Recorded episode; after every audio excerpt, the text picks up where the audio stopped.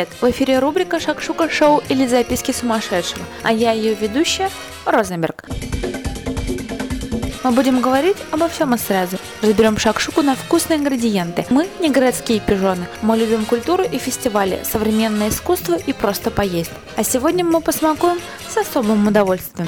Еда – важная часть нашей жизни не только с точки зрения здорового питания и поддержания тонуса, но и со стороны культуры самоидентификации. Как и что есть человек, какие отдает предпочтение в кухне, говорит о его уровне жизни, образовании и даже порой воспитании. Только сравни городского жителя мегаполиса или фермера. Еда – это нить между современным настоящим и историческим прошлым. Благодаря еде мы не забываем о наших корнях. Любимые нами семейные застолья передаются из поколения в поколение. Ой, мама, капусточка, конечно, дело хорошее. Но в доме нужно держать и мясные закуски. Современная культура вносит и свои коррективы в бабушкины кулинарные шедевры. Продукты из фермерских эко-магазинов и новые увлечения других культур создают полный фьюжн твоей тарелке. Будь ты зарядным путешественником или офисным клерком, шопоголиком, разыскивающим именно эту дизайнерскую штуку или просто зевакой на улице, в любом случае охота за едой для каждого всегда превращается в настоящий квест. Покруче охоты за противоположным полом. Все равно ты не сможешь пройти мимо любимой кафешки с летними салатами на бульваре Ротшильд или нового испещенного модного места с разнообразными ягодными смузи в Камергерском переулке. Ежедневно во всех городах мира открываются новые и новые места, где просто встретиться, поесть, пообщаться – дело святое.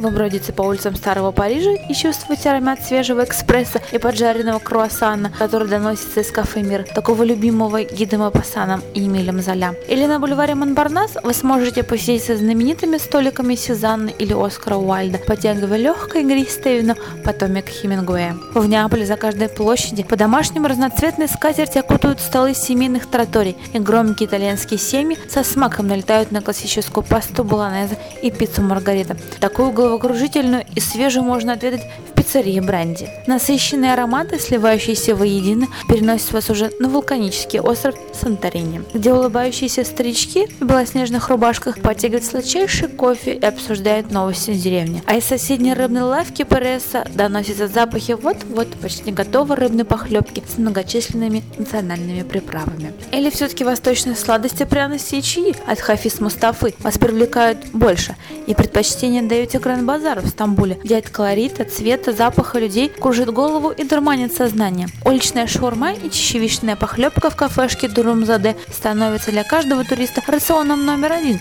во время путешествия по Титану Босфорского залива. Для космополитов Чайна-таун в самом сердце Лондона